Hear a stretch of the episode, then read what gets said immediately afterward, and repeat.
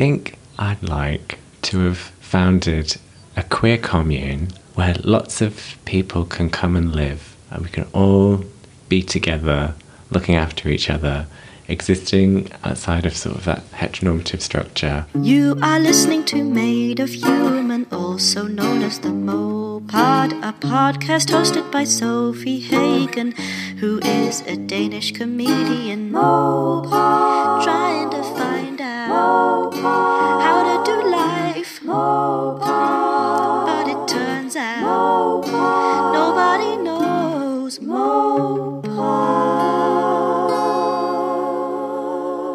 This is going to be a conversation between me and Harry Clayton Wright, who is not just a beautiful person, he's a wonderful person. He's, oh, you're gonna absolutely love him. I had the best chat with him, and um, I'm so excited that he's on the podcast, and I'm excited that uh, you can all go and see his show in Edinburgh.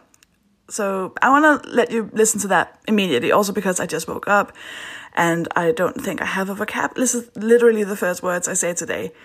So I'm feeling quite, I don't know, um, unrehearsed. I don't know what the word is. It doesn't matter. It doesn't matter. I'm going to let you listen to Harry and me in just a tiny bit. Uh, since the last time I spoke to you, I have um, I've released my own uh, clothing line, which sounds like a joke. It sounds like the setup to a joke because it's I why how what what I've never been. I don't think I've ever been anyone's fashion icon. and quite the opposite. It was more or less what I was bullied with um, when I went to school. Like that, that I, I dressed so badly that they they bullied me more with my fashion sense than they did with me being fat, and that says quite a lot. that says quite a lot about how I was dressed. So, yeah, um, I it's called Sofie Hagen and then like an X. Is that times? I've not even said it out loud before. Uh, from Plus Equals, this is an amazing, amazing brand. And so please go to my website, sofiehagen.com, or go to Plus Equals, and um, yeah, and look at my jumpsuits, my colorful, comfortable jumpsuits. Yeah, it's so strange. So that's happened. I'm going to Edinburgh. Thank you so much for already buying tickets feel i mean if you know you're going to go and see it feel free to buy tickets now because i check the ticket sales every day and i have a panic attack each time because it's such a big room it's such a big room it's 174 seats what why again why what's happening and um, oh a quick note. It's not um, this i'm not gonna i'm not using trigger warnings. So if you have a trigger thing then uh, email me through my manager. The the on the accessibility tab on my website, there's a um, there's a, a, an email address you can email if you have like something where you're like, if that gets mentioned, I'm gonna lose my shit, because that's absolutely fair. But I won't do like what I did last year, the last time I did a show where you know I set it over the speakers and I had flyers and stuff, uh, and um, yeah, I think is that it. Listen to my other podcast, Secret Dinosaur Cult, which I absolutely love. it's a funny live comedy podcast about daddy issues and trauma and uh, dinosaurs, of course. So I really hope you like it. it's one of my favorite things. Thanks to everyone who came to uh, see me on tour. It was incredible and I'm so happy. And remember to sign up for my newsletter if you want to know when the next tour is happening.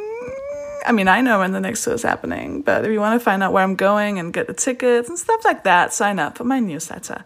Now, I'm going to let you listen to the, uh, the, the, the wonderful conversation that I had with the wonderful person that is Harry Clayton Wright.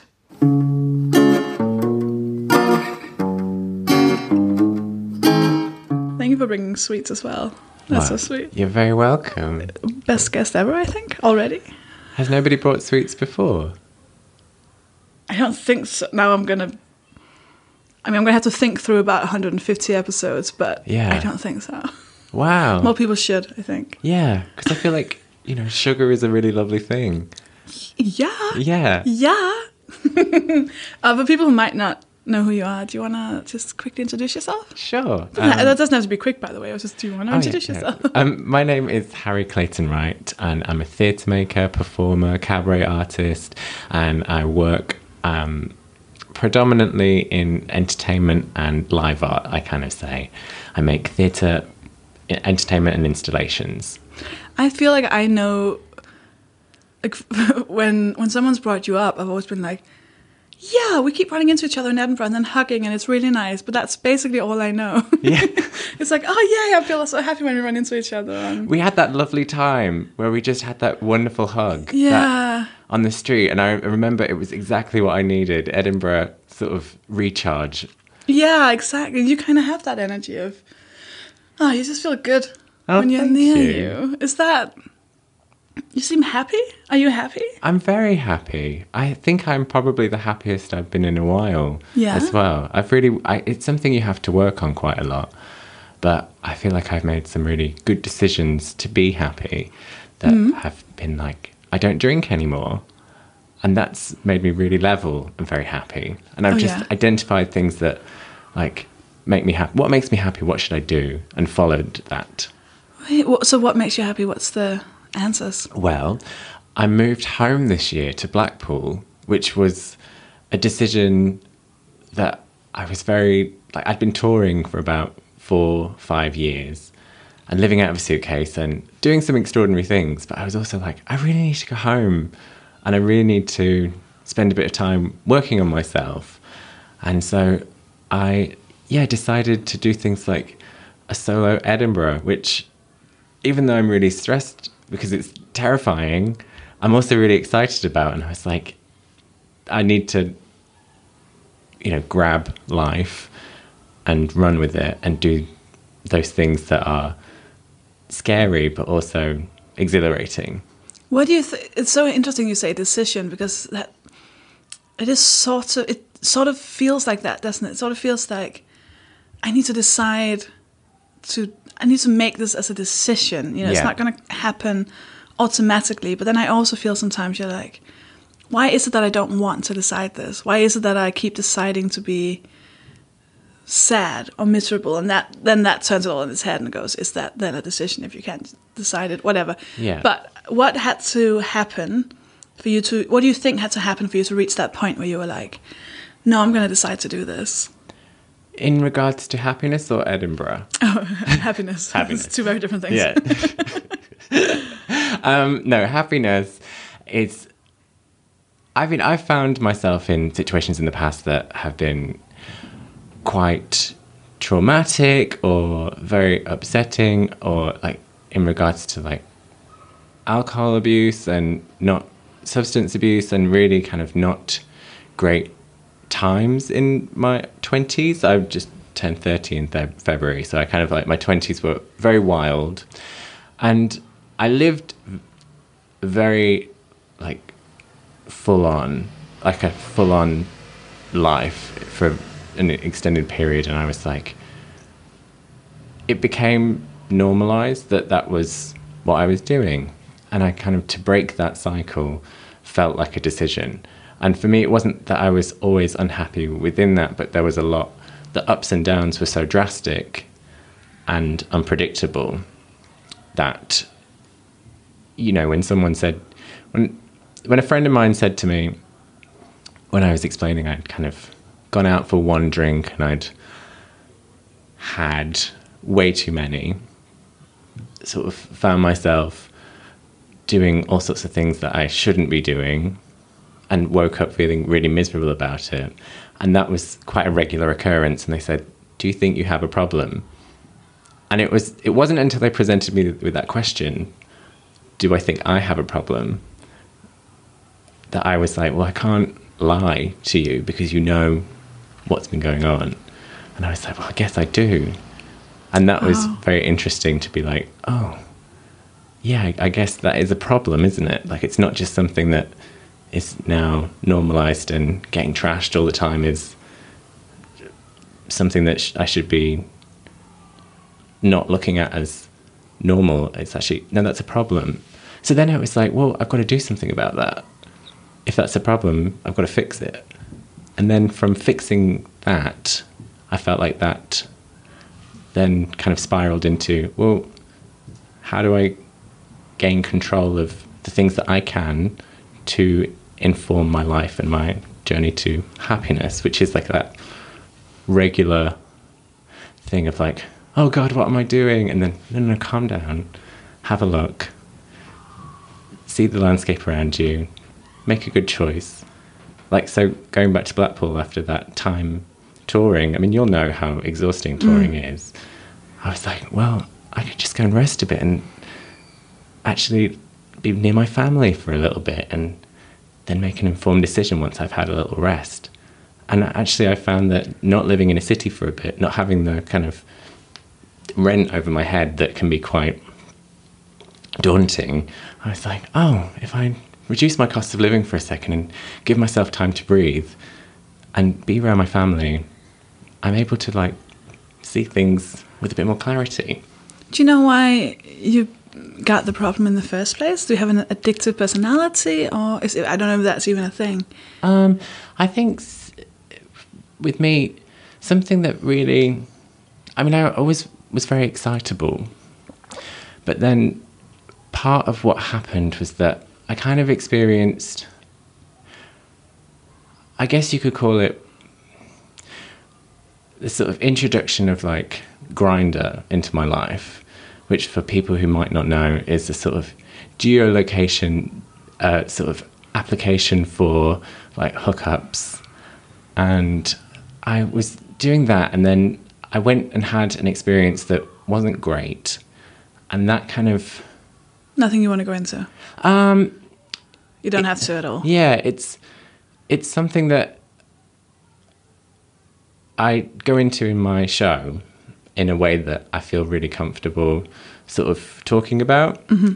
But it's like it it did shape me. It was like something that happened that was not my choice and kind of triggered a series of events of like anni- self-annihilation and regular bouts of just like es- pure escapism. And so, with that, I kind of, that was obviously, but before that, I was like still doing a lot because I would be very excitable and like, I grew up in a town like Blackpool, which is, has quite a sort of reputation of hedonism, like I was always kind of exposed to it and always around it. But that just pushed me over the edge. So, when in deciding to stop drinking and deciding to become happy, could that happen? Did did you deal with the trauma before, during, or have you not dealt with it? Or do you think you don't need to deal with it? Do you know what I mean? Yeah, I mean, I feel like it's dealing with it. Like, mm. and when things come up that are related and that sort of bring something up, it's then processing that. So it's like, I guess it's not every day is about like, I'm not like the happiest every single day. And there are days where I wake up and I'm like, oh my God. But then I have to sort of talk myself down from that and be like, right, how are you? Check in with yourself. Look after yourself. Self care. Like, even going to Edinburgh, it's like I have little things in place that are like doing Edinburgh sober now.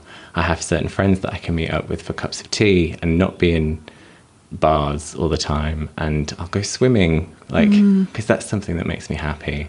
And so I try and like put in place things that are going to keep me grounded and also happy. How do you deal with talking about painful stuff on stage? I mean, I I've done it quite a bit, and I've not necessarily always done it well. Not that the show wasn't good, but I think instead of going right, I'm about to talk about something on stage that, even though it doesn't feel big to me right now, it is actually really big, and I am telling a lot of people this. Then I've just instead of just you know dealing with that, I've been like, I'm fine. Yeah. No, I'm fine. It'll be fine. And it's not till after I've finished doing a hundred of the shows you go, Ooh, was I fine?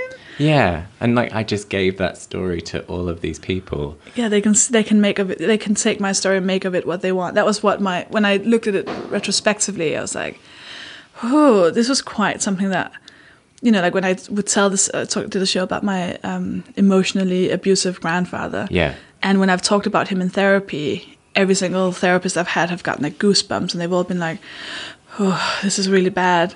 And I was like, "It's not that bad. I did it on stage. It was fine." And they're like, "No, it's really bad, actually." Yeah.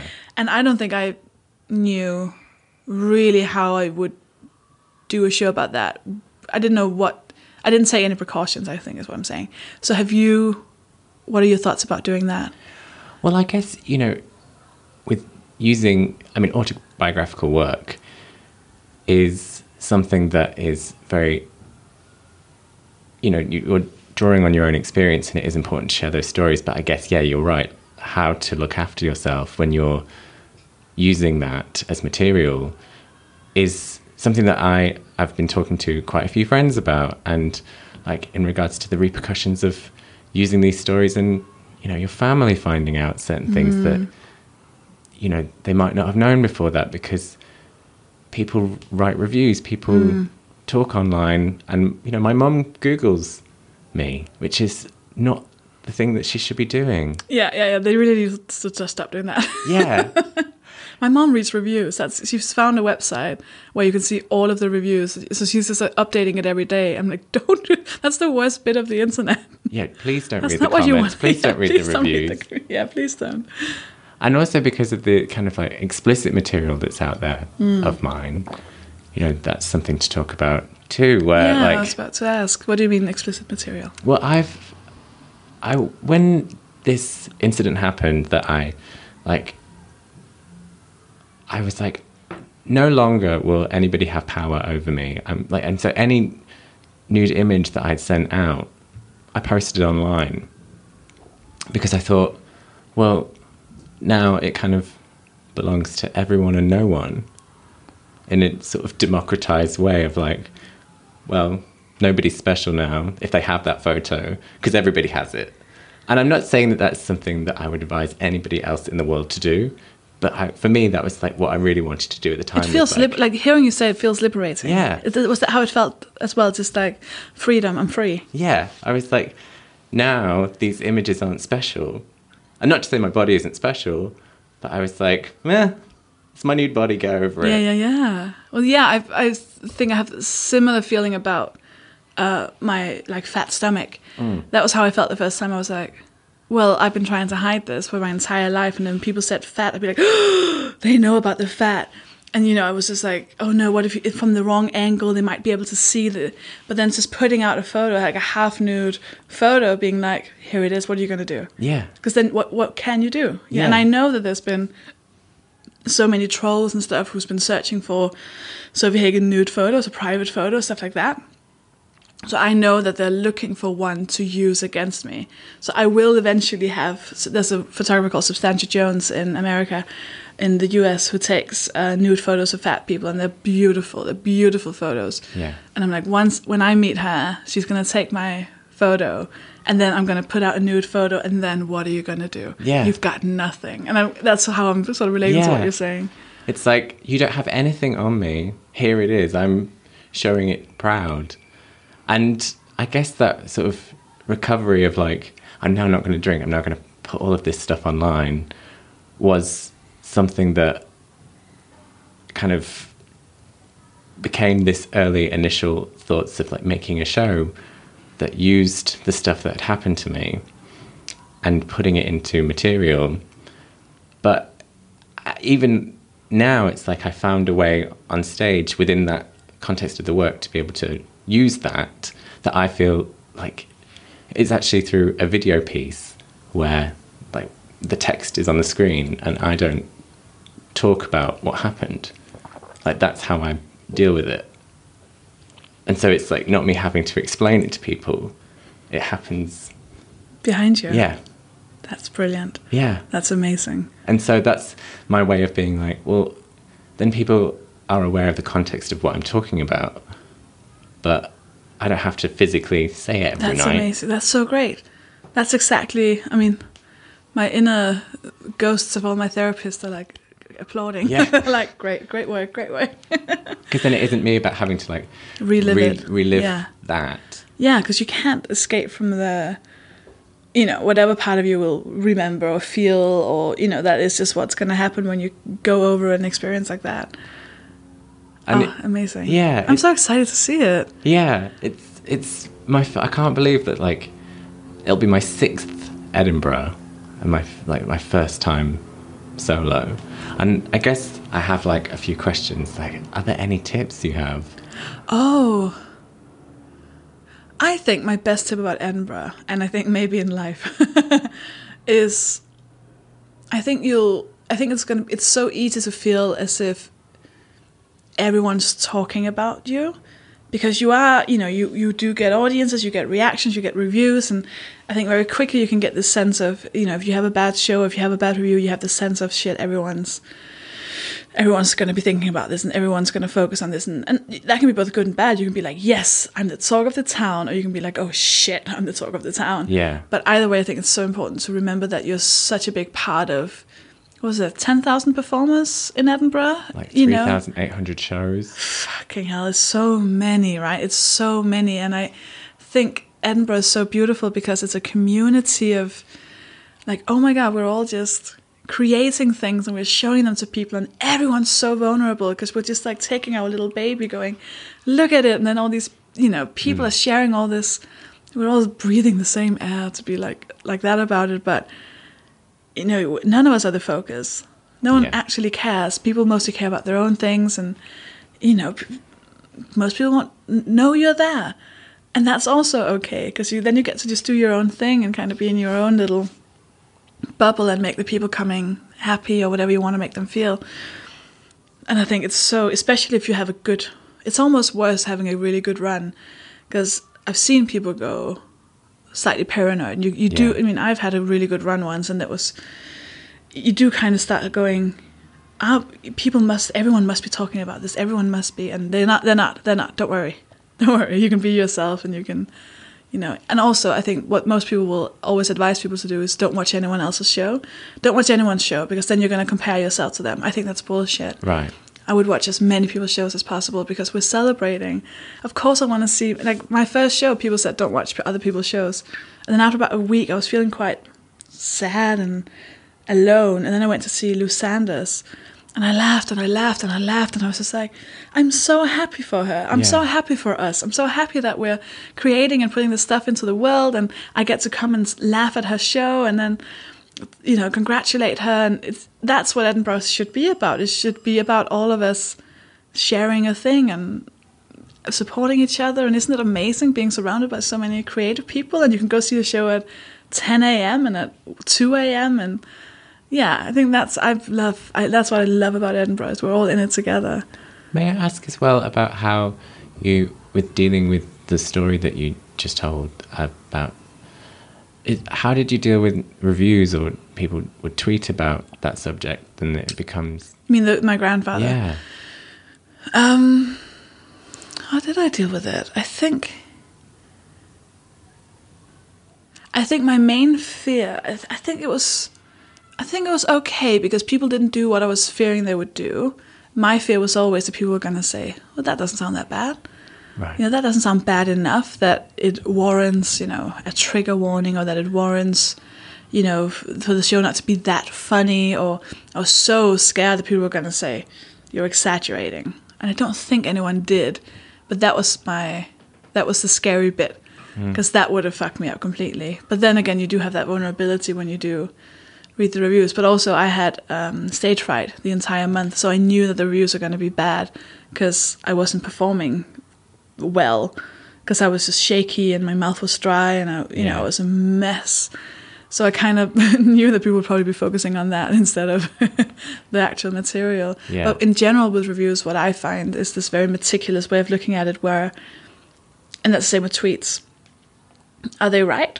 Are they right about? Are they objectively right? You know, uh, sometimes they'll be like, it lacked um, momentum in the middle, or um, uh, there wasn't enough of an explanation. Uh, like why that? Why should we care about that story? There was no lead into it, and you can be like, "Oh yeah, that's actually true. I hadn't spotted that. I hadn't spotted that. Yeah. Lose momentum." In which case, why would you be sad about that? That's just the truth. You can fix it. You can work with it. And if they're not right, like someone was like, Sofie's show is about her uncle. And I was like, well, that's not true. Yeah. so I don't care about this rating because it's not true. Or if someone says it's not funny, and you're like, well, I've heard people laugh every single night, so I know exactly. I can measure how funny it is. So that's also not true. Yeah. So if it's true, you can use it. If it's not true, then why does it matter? Mm. But I don't know if I'm just completely shut off of my emotions and have kind of a sociopathic way of looking at it. I don't know if everyone else can do that. I'm. I think that it's something that I will take. How are you uh, with criticism and how are you with that sort of stuff? I think it. I think I'm actually okay with it because I often find it interesting to hear what people think, like good and bad. Because I often think that you can't just accept praise. I think you have to accept both in a sort of a way, and but it's how people deliver it as Yeah. well. Like Yeah. you know, it's not just like that was shit. Like you know, Anything anything shouted from a car is never really never really constructive. no. You're Um, lacking momentum in the middle. Thank you, sir. more callbacks. What was the arc there? Need to build up your characters more. Thank you, sir. Thank you so much. So I, yeah, I guess, but this being a sort of more open access in a way, it's going to be, you know, this is a show that I've done in very kind of small development settings, and so like opening it up, it's very interesting. This is going to be like the first thing that is just primarily mine that is going to be reviewed and seen by a lot of people. Are you self-critical? Very Yeah, perfectionist. yes. That's the hardest one, isn't it? That's what's so hard. You want people to be like, "Yes, this is absolutely perfect. Five stars all around." or like if it's not that like bits where it's like constructive like like you say like you know i didn't get the lead into that and you're like oh no maybe i could push that more yeah, that would be Um, the ideal review. The ideal review would just point out what's really good and what needs work, or you know that. But you also have to remember that these reviewers are usually just real people. You know, most of them, well, some of them do know a lot about comedy, but also a lot of them are just not aware of their own bias as well. And you can, so some of them, it's so obvious. You can so sense that they favor men or non, uh, more conventionally attractive people or whatever people who are more normative or you know you can kind of sense it in the way they do reviews in general and you can be Yeah. like really? Are you not can you just send someone else then if you're not if you don't if you already decided you don't like me? Yeah. Based on not my show. Yeah. You know i think we need more people who are more aware of their own bias so they at least can you know what if you're going to see someone that you're biased against just add an extra star just in case. Yeah. Start from a from a higher standard please uh what? So how is this going to be stressful.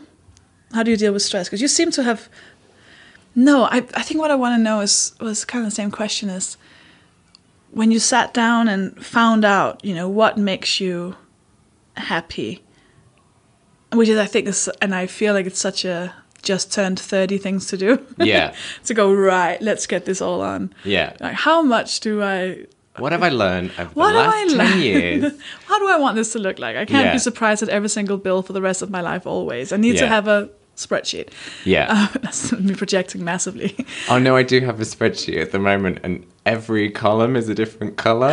Yes. Just little things where i'm like well if i have to be doing a budget that's like terrifying it can at least be fun yeah oh yeah i transfer into my expenses account every month and then i just slowly take from it again because i don't have the money Yeah. so i'm like i'll just borrow from my expense account but i did it at the start. but start i did it like an adult like a proper adult yeah every month i did it I cancelled my Danish phone. I haven't used it for four years. I've been paying twenty pounds a month because I've just never done it, and it felt so good. It felt so adult. I did a similar thing. My bill, I got my bill down by forty pounds, Yes. and just little things where I was like, I'm taking all of this responsibility, and I'm ringing the phone company and being like, this isn't good enough. Yes. What can we do about this? And I was like, that's a very adult thing so to do, adult. isn't it? that you say that on the phone to them. I sometimes Yeah. want to do it. I'd like to cancel my phone bill. I'm being right, quite responsible, aren't I? Yeah. What do you think? Do people do this usually? Are you I'd proud really of me? like an adult contract, please. an adult. Adult. Uh, yeah, And can you then explain to me all the words in it? Thank you. yeah. So what what have you what have you found out about yourself? What have you like I remember finding out that I need a day a week where I don't see people. I need a day a week where I don't leave my house. And I I need that otherwise I'm a mess for whatever week happens after the 6 days of doing stuff. What what kind of things have you learned about how to do life? I really enjoy also being at home and not seeing people mm. and not getting dressed mm, Yeah. and just being allowed to be a sort of non human facing person Yes. for a while yeah. to get work done. Yeah. Because the energy sometimes of like putting on the leaving the house stuff can be a lot. Yeah, yeah. I've had to explain that to well anyone I work with who set up any kind of schedule for me is like I'd rather do things on one day from eight to eight Yeah. than one like a short bit one day, short bit another day. Because once I do anything, my day's ruined.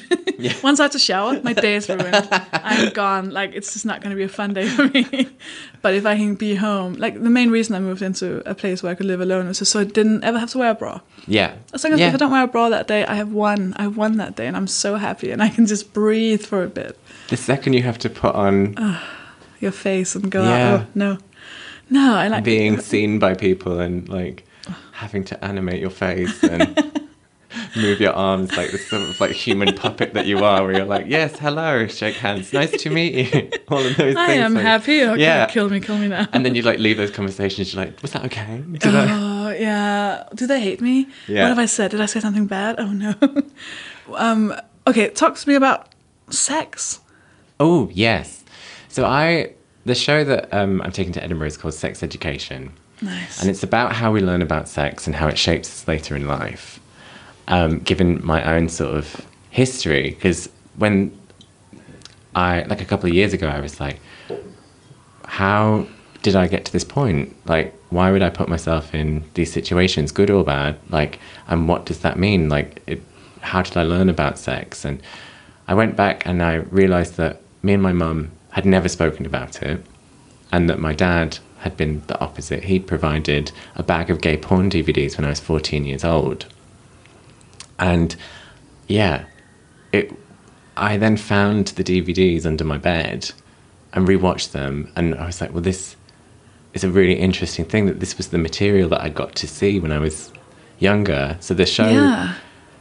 it features the porn, but it also features an interview with my mum. We finally had Oh the chat God, about sex, amazing. and I recorded it. She was brilliant. She like she agreed to it, which was like the main thing anyway. Where I was like, you know, and she knows the importance of it when it comes to like a mum that speaks on behalf of like other parents that might be worried about it. We kind of were interested about exploring the fact that there is no rule book and that that time where she kind of expected the school or my friends to do it you know she we went into it and we finally had certain chats about like you know also how she feels about the the fact that there are rude photos of me on the internet like what does that mean to my mom you know Yeah. these things that are really quite full on and Yeah. she just handled it brilliantly That's amazing. yeah, so the show features this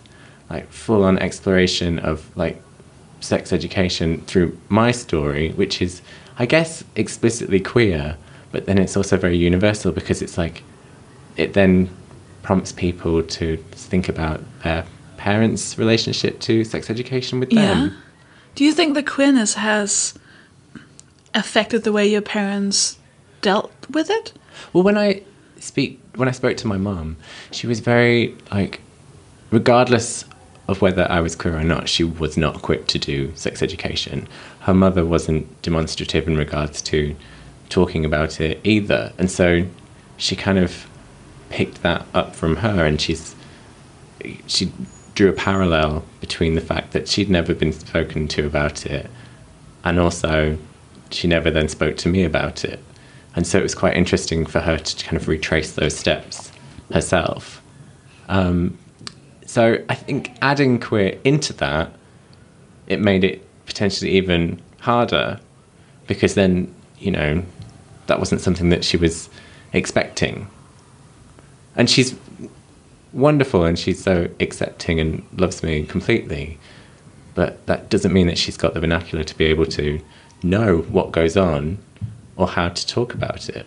Still, you know, I asked her what, you know, whether she thought I was a top or a bottom, and she doesn't know, she didn't know what it meant.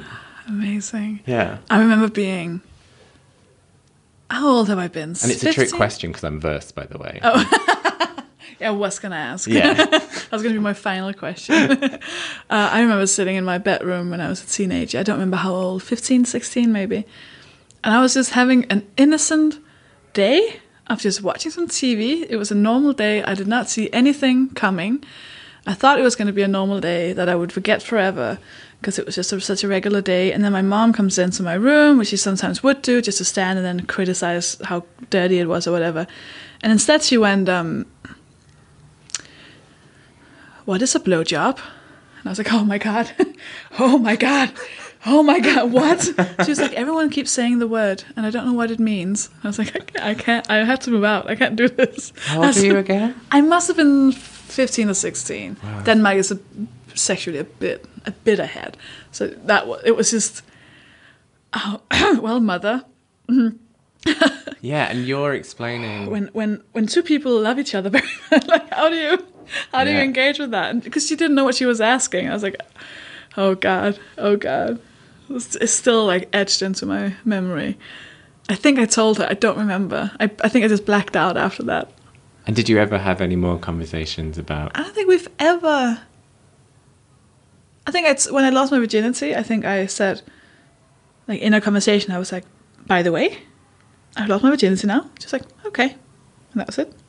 I don't think we've had any other. Yeah, I don't remember any. Well, apparently because I knew more than her. Yeah. turns out.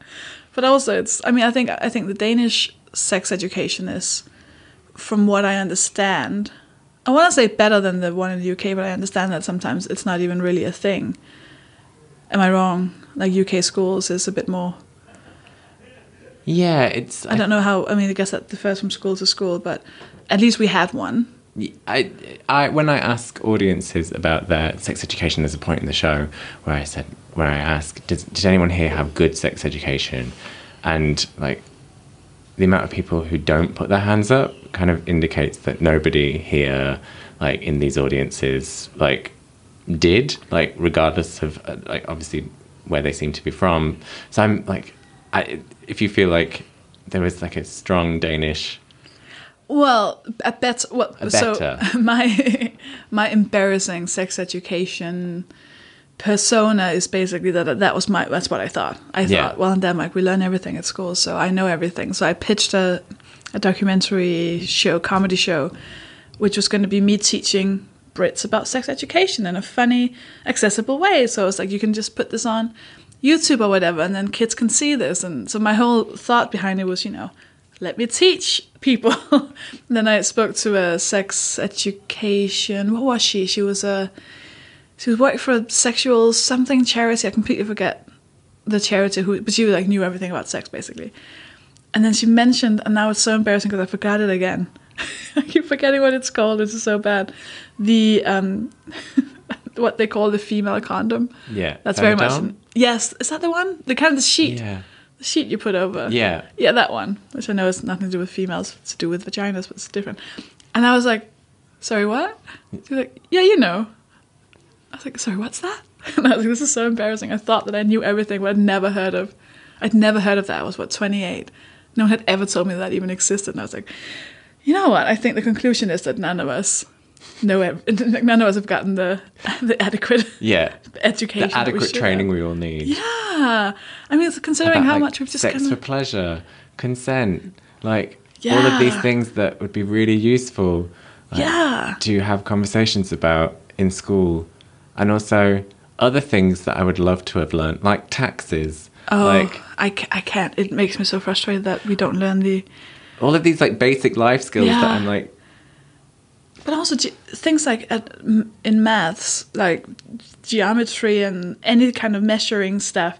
If they had just said to me, "Yeah, because one day you need to put furniture into a room." Yeah. And you need to know how to put it in there. I would have been like, "Oh yes, please teach me this because this is so relevant." Instead, they were just like circles, squares. I was like, "I don't, I don't care about that." Pythagorean theory. You're like, what? Uh, no, no. But if you say like, yeah, a Malm chest of drawers has to fit in between your two wardrobes, I'll be like, ah, yes, I need this. Please teach me. Well, that's relevant. It's so Yeah. relevant. Most of the things we learned at school was actually relevant. Yeah. if they had just framed it differently, or if they had, God, I don't understand why we don't learn taxes. I don't understand why it has to be so difficult.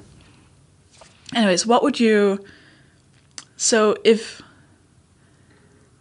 What would you tell young people about sex? What would you? What do you? What are some of the important lessons that you've learned that you would want to pass on? I think that you think the schools might not want to uh, want you to say. I think it would just be really great to have more open discussions around the types of sex people have.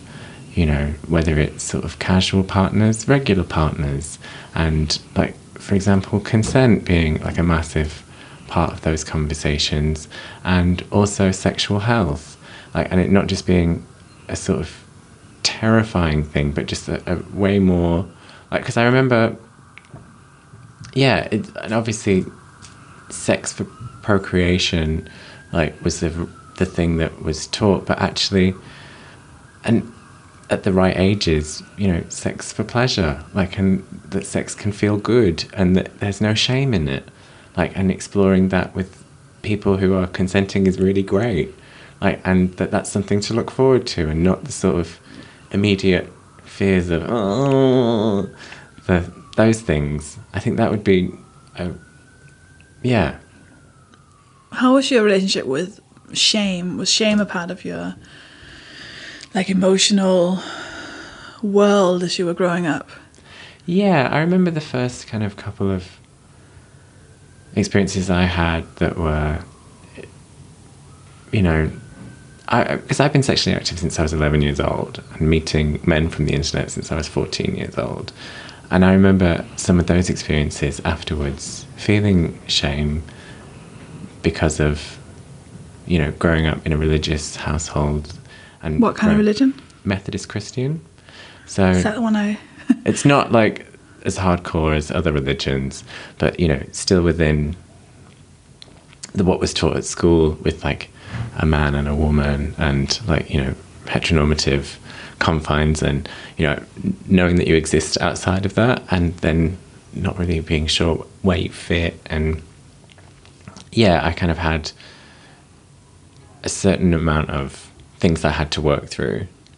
And also then when i was older, I found that my relationship to sex would only kind of like sex and alcohol were and substance were extra like intrinsically like sort of linked, and that when I became sober, even like which was 2015, so I was like 26, like sober sex was quite something where I was like, oh wow, like I'm I feel like I'm relearning a language that I've been speaking for a while, but like I would only seem to have if I was you know, I'd had a few drinks with someone and I was like ready to take clothes off or go to that position of like intimacy with them. And yeah, so it, it's something that I feel like I've learnt and I've completely forgotten the question, but like that Shame. shame, yeah.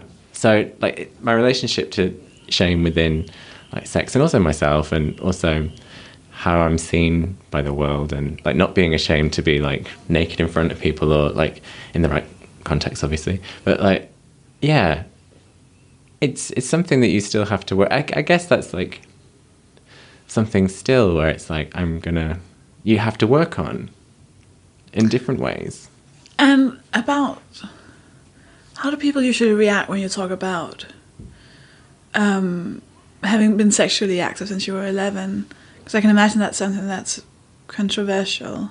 and I I have you know I where I grew up that was fairly normal as well. I was very very very very very late with being 16 years old.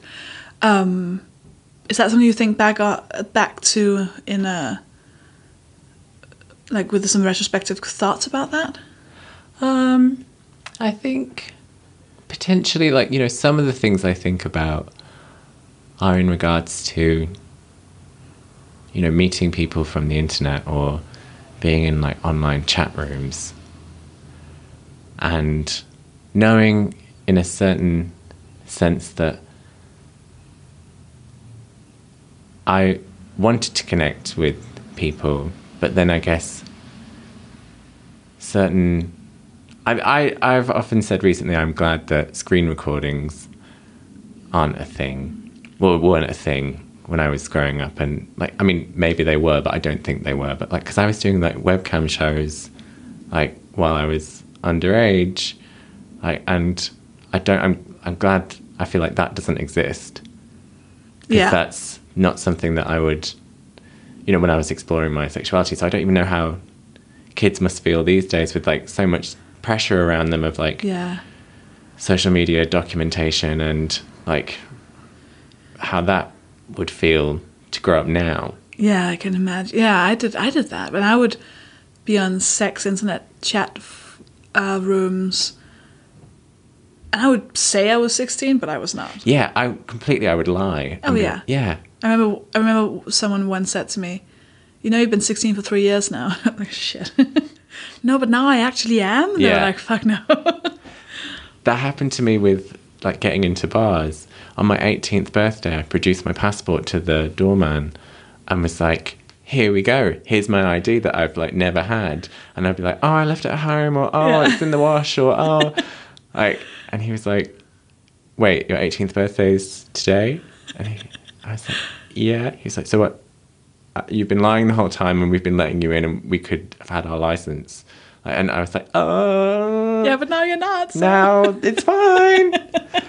and I think because my friends were always in there and the amount of money that I used to spend going out, they were like, hmm.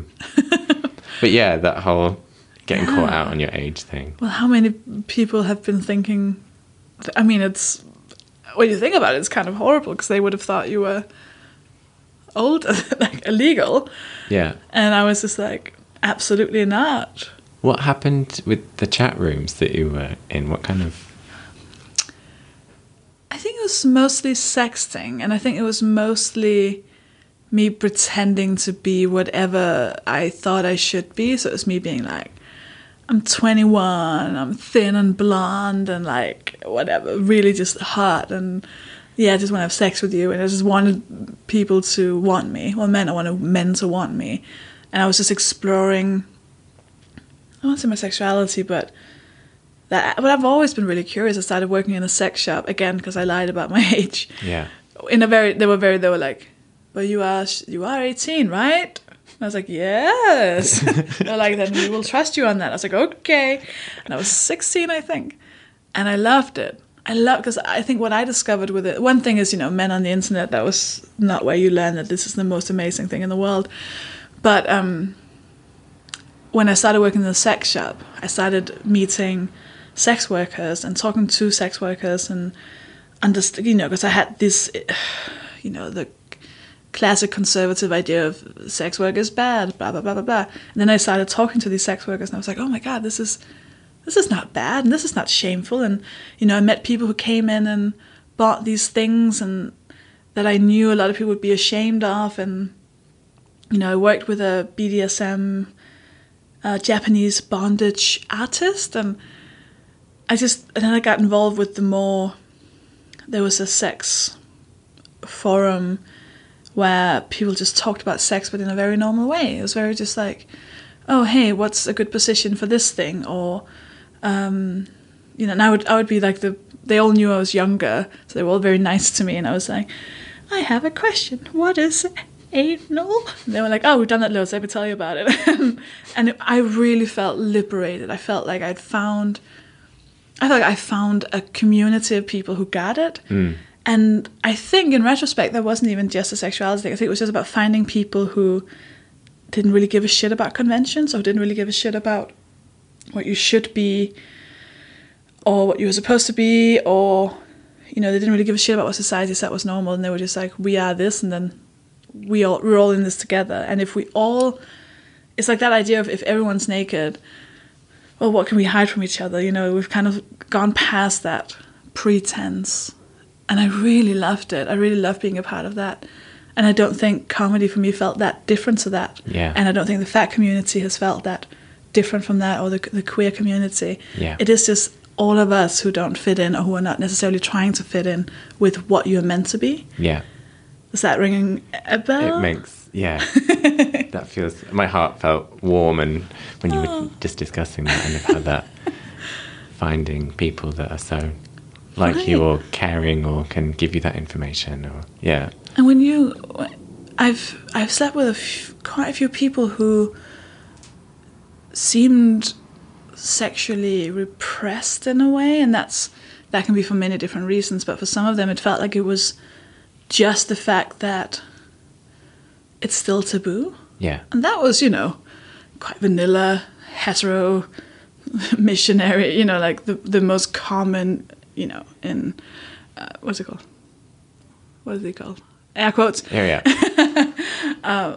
And I was like, I think it really drains so much from people being restrained, feeling restrained, feeling ashamed mm. of themselves. And I've met people with fetishes who, when they told me about their fetishes, they were like shivering and like terrified of uh, that I would what spit on them or unless that was what they wanted, of course. But yeah.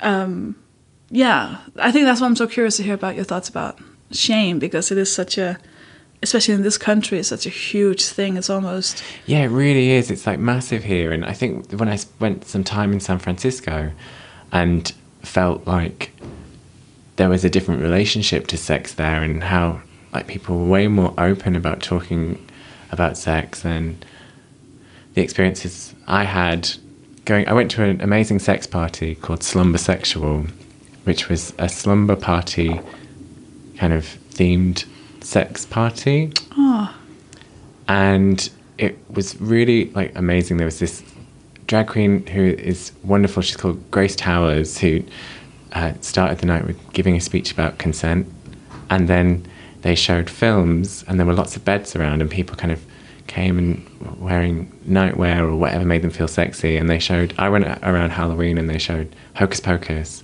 And Batman Returns with Michelle. Pfeiffer as Catwoman.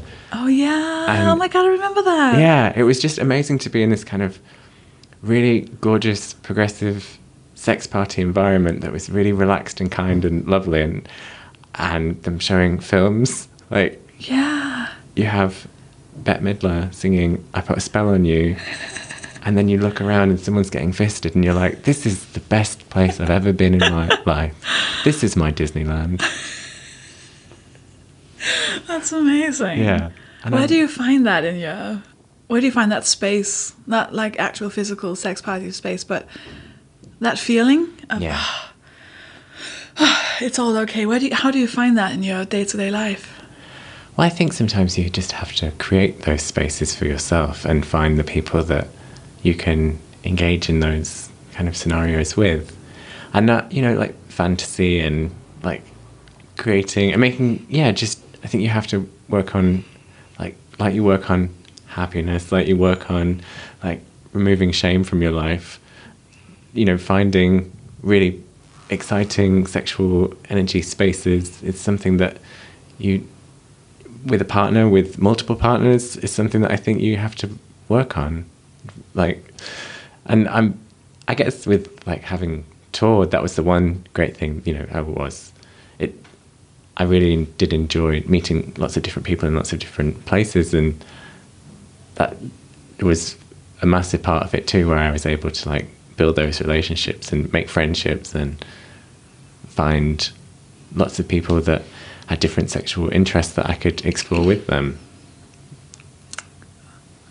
And did you all? I mean, I feel like I'm trying to remember if this is a problematic question. So let me know if it is. I'm, I'm just trying to. There's something about this problematic. Have you always known you were gay, queer, whatever you identify as? Well, I guess. I mean, I guess it, the, Yeah, like it's the offensive bit is me saying whatever. no. you like I don't find that. I don't find that offensive. I mean, because it. I. I guess.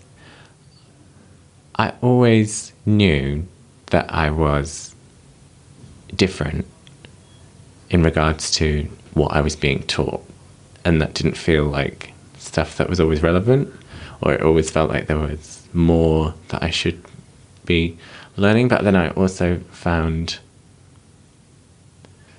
that I mean I came out when I was 13 in high school and I just was very I was in from an earlier age I think I knew a lot of stuff but even little things like the way that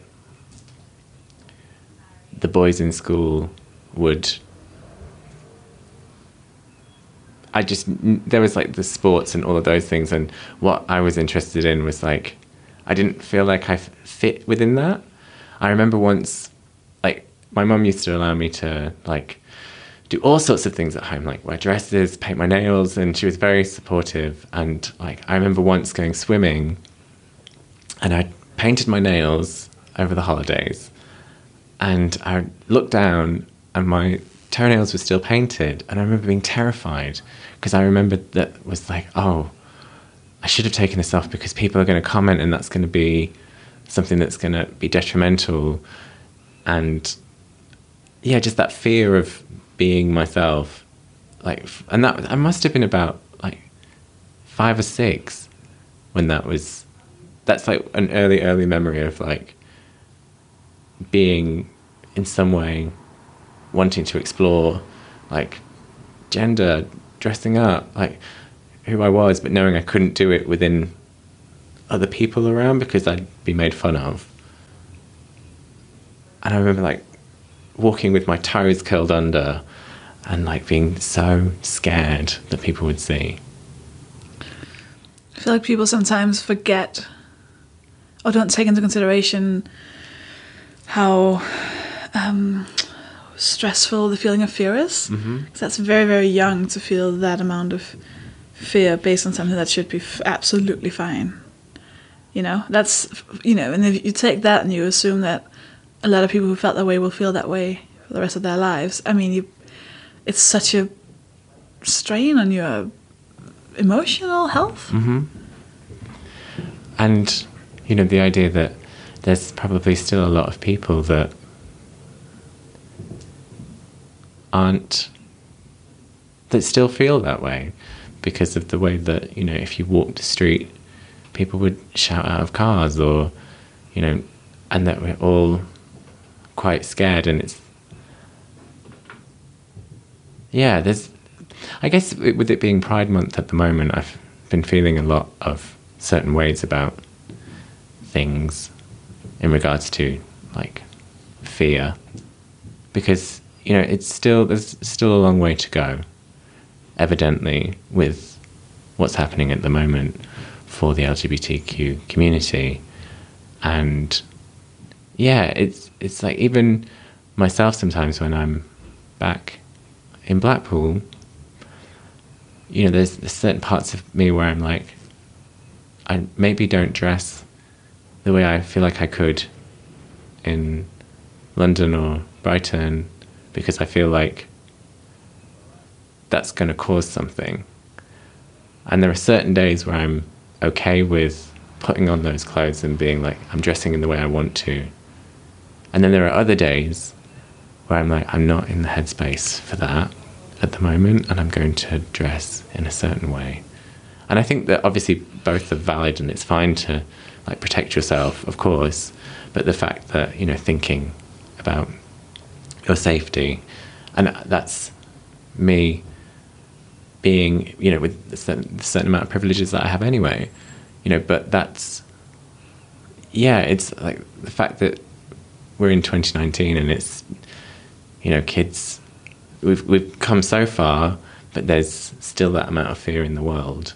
Yeah, it feels like it's the reaction. It, it feels like it was going better and better and better, and mm-hmm. now the reaction to that is coming.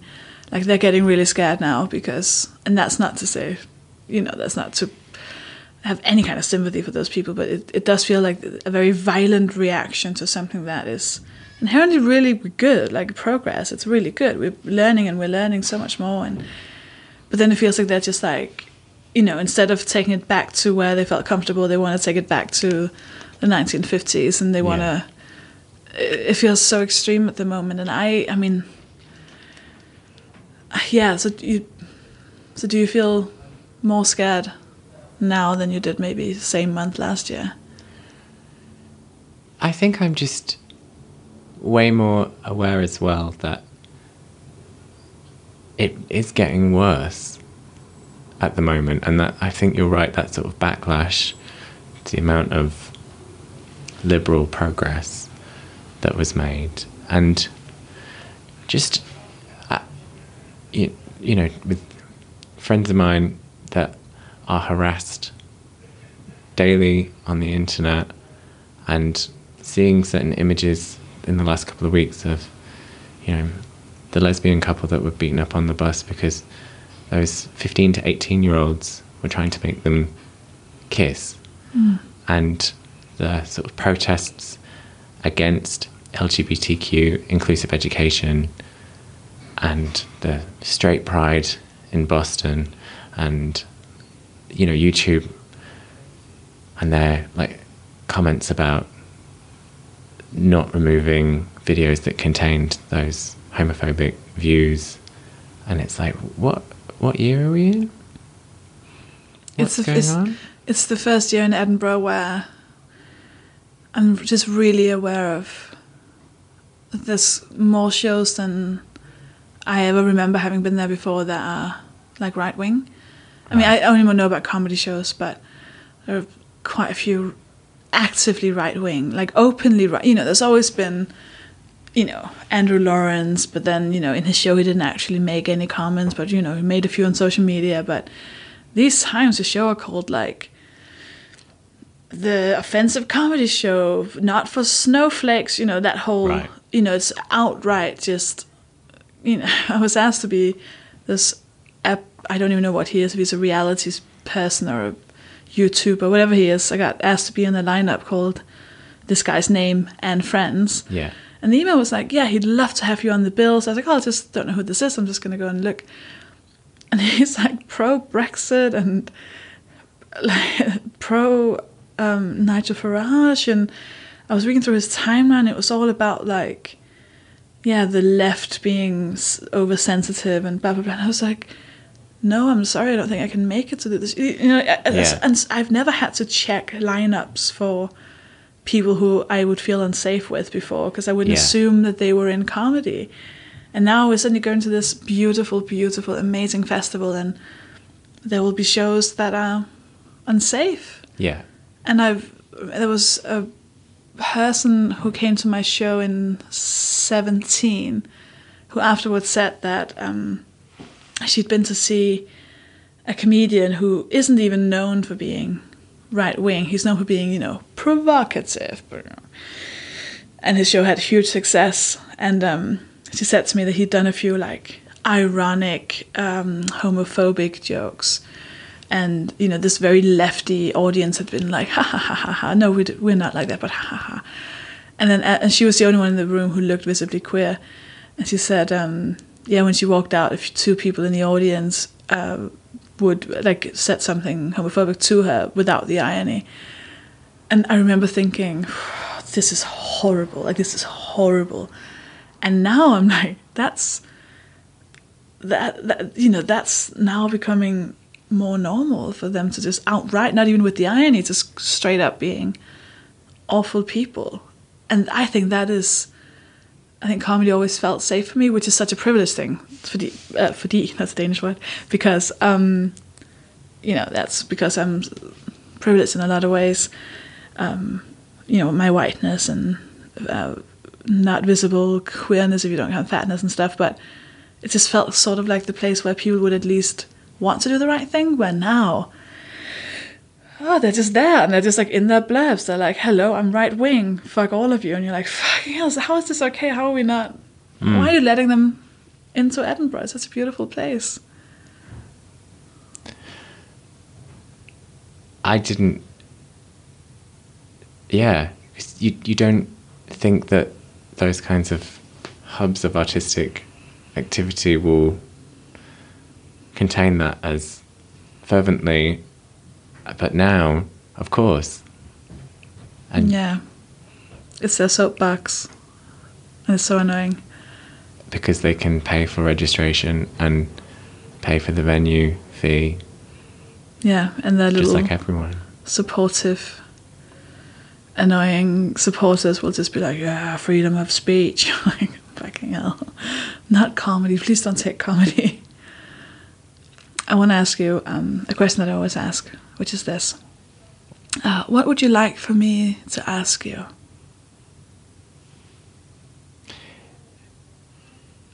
You can see the cogs whirring if people can't hear them, but that silence is cogs whirring. um, Maybe you had a.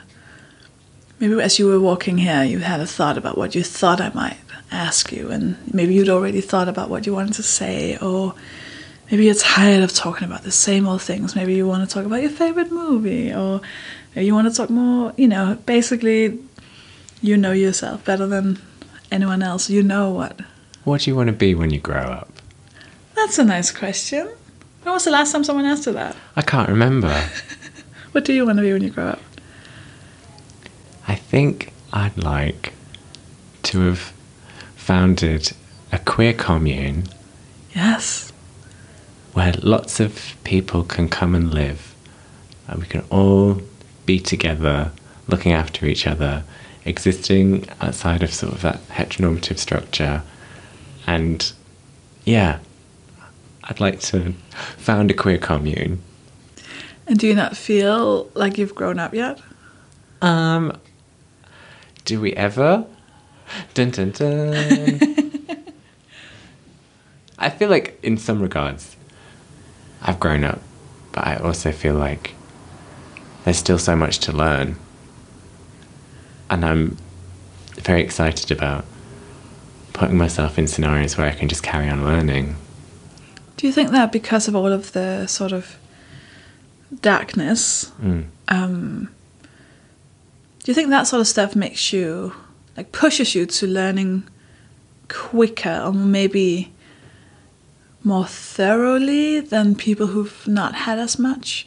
You know, it's sometimes when I talk to people who've, who you know, and they say it themselves, they're like, "No, I've had a really easy life. Everything's been mm. great," and I feel like they've not had to build up the same they've not had to look into their own lives as much. They've not had to, you know, learn as much about their own means of self protection and, yeah you know, what makes me feel safe. What, who am I? What is my identity? Because it's always just been okay for them.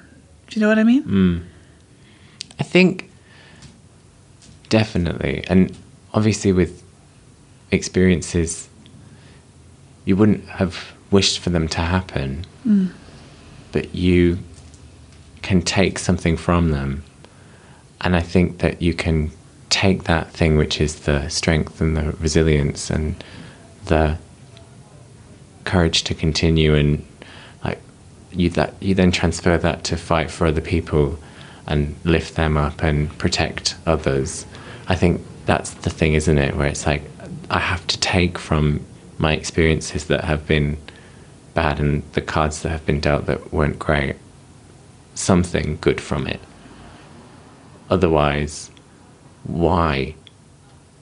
And if we can take that, you know, the fighting spirit to continue progress in the face of darkness, then that's the sort of radical things we can do where it's about self care and looking after others and going and fighting in the ways that we can. That's the perfect setup for the very last question that I always ask on the podcast, which is this. So, you're in the delivery room and you have just been born, okay? But you now, you're holding tiny Harry and he is crying, right? Because it was just nice and dark and warm and comfortable inside the womb and everything was fine. And then now there's lights and sounds and people and and he's looking at you like what the fuck is this it? Is this gonna? Is this life now? Is this forever? Is this always to be lights and sounds? Because that sounds horrible. And he's looking at you, and you know how the next thirty years of his life are to look. And um, you can say something to him. You can't give him any advice. You can't change anything. So anything you say that's like, do this or be this or you should do this, that won't work. That's not the point. Because nothing will change. But for this very moment, you get to tell him what his life is going to be. What would you say to teeny tiny crying baby you? Your life is going to be extraordinary.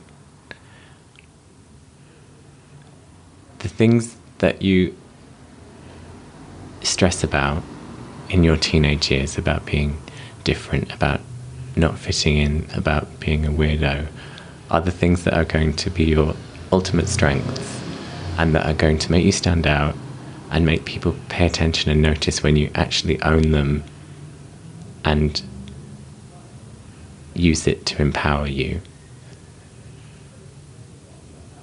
When the bad things happen,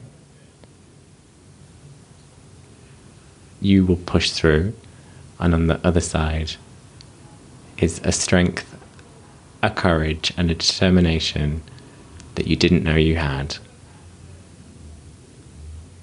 It's really queer, it's really amazing. You have some wonderful friends, and things get pretty ridiculous but also super cool. So just power through. Sit with this in those moments of darkness and know that you get through them. Do you still need to be told that? Sometimes, yes. Sometimes, in those moments of panic or anxiety, it's just talking myself down. Look at all the things that you've done Look at what you're capable of. Look at the powerful friendships that you have that really feed you and that give you all that love.